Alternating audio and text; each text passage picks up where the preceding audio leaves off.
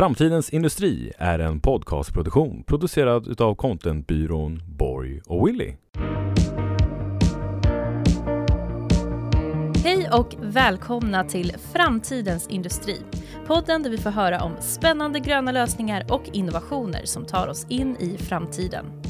I den här podden så möter jag de svenska företagen som går i bräschen för smart och miljövänlig teknik. Och vi pratar om hur de arbetar för att hjälpa människor, företag och samhället att förverkliga sina hållbarhetsmål. Och idag görs podden tillsammans med Atea.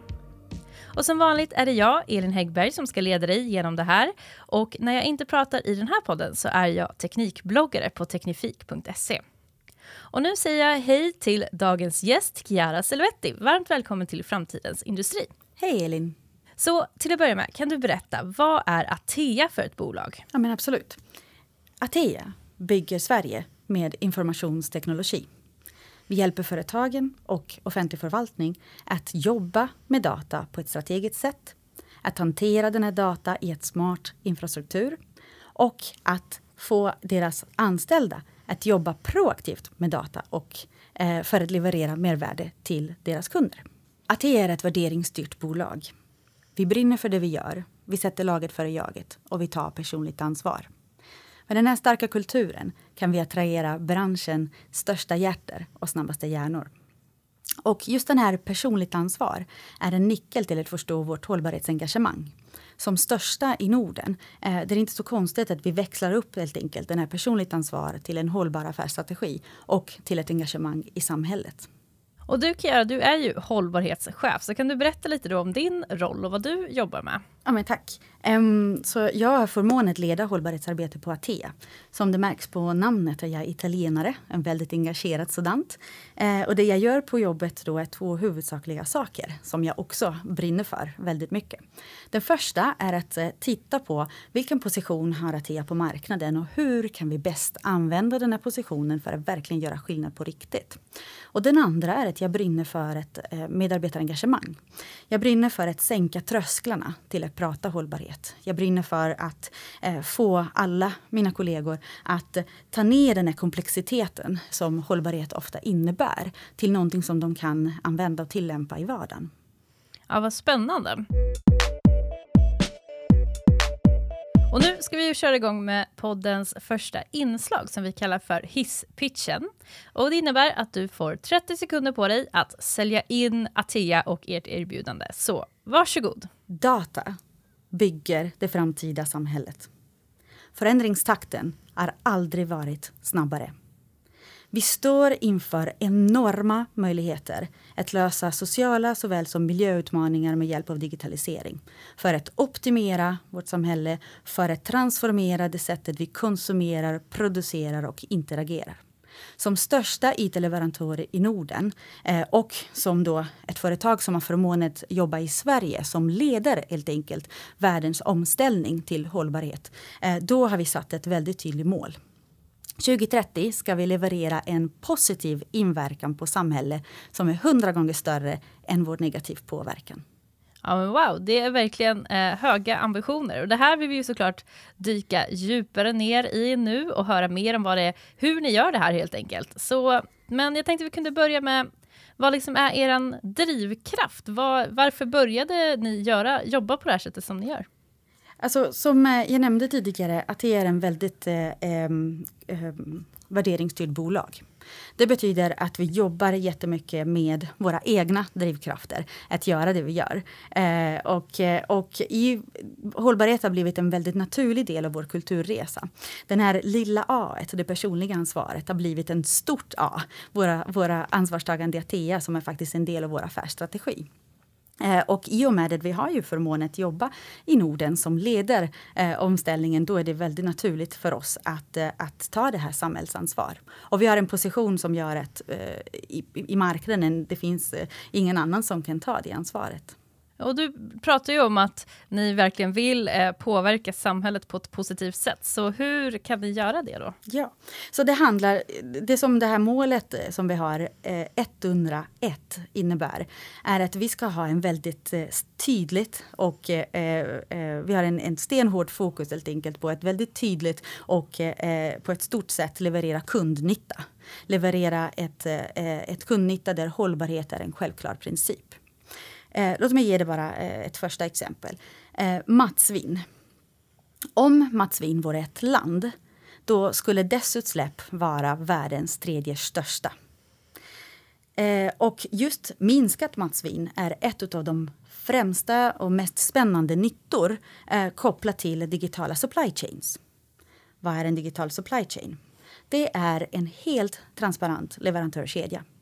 Med hjälp av en teknik som heter blockchain, som du säkert har hört om, eh, kan man helt enkelt eh, alla aktörer i en leverantörskedjan kan ha tillgång till samma information samtidigt oavsett var de befinner sig. Låt oss titta på hur det funkar i praktiken. Ehm, vi tillhandahåller en lösning som heter Food Trust som är stort sett tänkt för producenter och eh, eh, livsmedelsbutiker. Så låt oss säga att vi har en ehm, livsmedelsbutik, en fiskdeli i en förort i Stockholm. Eh, med hjälp av den här tekniken kan eh, Åsa som, som jobbar i butiken eh, har stenkoll på varifrån kommer den laxen hon säljer.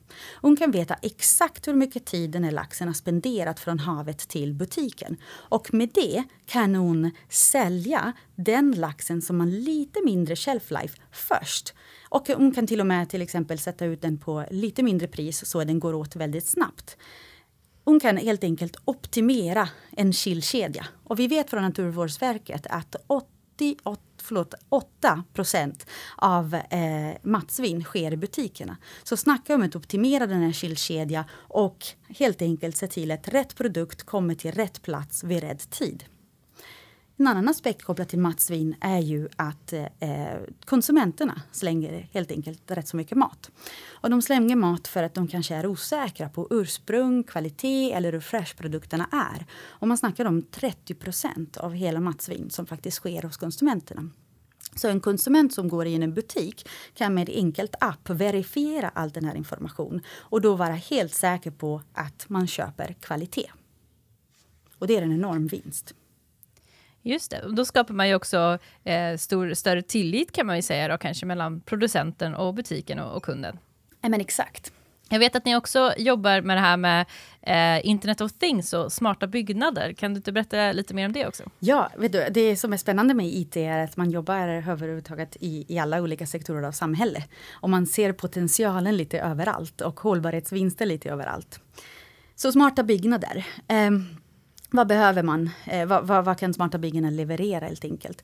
Vi ser att eh, det finns dels en enorm intresse eh, i samhället men också en ganska stor potential för att bygga mindre, bygga bättre eller till och med inte bygga alls och använda och förlänga livscykeln av det vi har.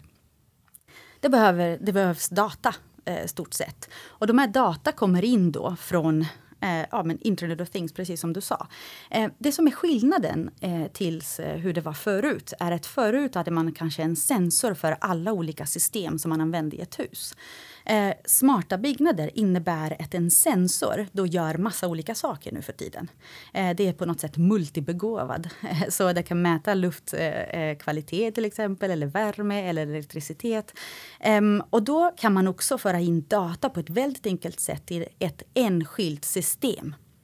Och det är inte data som gör oss smartare just faktumet vi hamnar, eh, vi samlar data och, och får dem in i ett eh, enskilt system betyder att vi kan plötsligt få nya insikter. Vi kan ställa frågor till de här data. Vi kan bli smartare med de insikterna vi får och börja jobba proaktivt.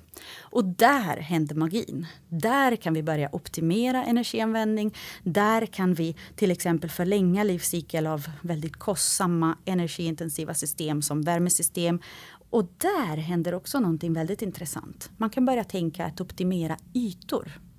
Så plötsligt kan man kanske inse att ja, men vi behöver kanske hälften så stort yta för att leverera samma nytta. Och det har en enorm potential för att minska CO2. Jag vill ge ett konkret exempel på eh, hur man kan jobba med, med smarta byggnader. Vi har ett kontor i vår eh, systerbolag i Norge. Eh, och det här kontoret har en digital tvilling.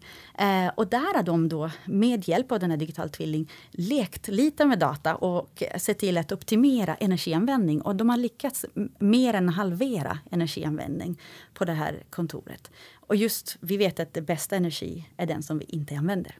Men då undrar jag lite grann, hur ser konkurrenssituationen ut för er? Alltså hur särskiljer ni er från andra företag och deras lösningar? Ja, det som jag skulle säga är att vi, vi brukar inte titta så mycket på konkurrenterna. Den fråga som vi ställer oss själva är vilken position har vi? Vilken skillnad kan vi göra? Eh, vad spelar vi för roll på vår marknad? Eh, vilket ansvar kan bara vi ta? Vi ser oss själva som en kunskapsbärare. Som ett bolag som kan facilitera dialog eh, mellan branschen och marknad. Dels det för att vi är också obundna, det vill säga vi är inte där för att föra vidare våra, våra partnerslösningar utan vi utgår från kundbehov. Och, eh, eh, och det innebär en, en, en väldigt stor eh, eh, tänkefrihet helt enkelt. Vad kan vi göra för skillnad? Och jag vill berätta lite om ett exempel kopplat till det som är vår äldreomsorgssatsning. Eh, vi har förmånen att jobba med väldigt många utav kommuner i Sverige. Och vi ser ett enormt behov eh, för eh, ett effektivt och trygg äldreomsorg. Samtidigt som vi ser att resurserna minskar. Eh, och, och det är klart att det leder till en väldigt stor efterfrågan för digitalisering och digitaliseringslösningar. Men där vi gör, vi är inte där för att sälja prylar utan vi behöver verkligen titta på en, eh, eh, vi tar en helhetsperspektiv på lösningen för att det här är väldigt stora frågor och, och svåra frågor eh, att, att ställa sig inför. Um, så vi tittar på vad är det som ett verksamhet verkligen behöver. Vi kan hjälpa att översätta IT-språket, teknikspråket till verksamhetsspråket. Eh, vad kan man göra med en viss teknik som man kan inte göra med en annan? Eller vad kan man inte göra med teknik som man kanske skulle vilja göra? Eh, vad innebär det för eh, de resurserna som verksamheten behöver satsa på äldreomsorg? Kan man minska de, eh, kan man undvika helt enkelt väldigt tidiga insatser eh, och därmed då eh, få eh, flera äldre vara självständiga längre och då satsa resurser där de verkligen behövs med hjälp av tekniken.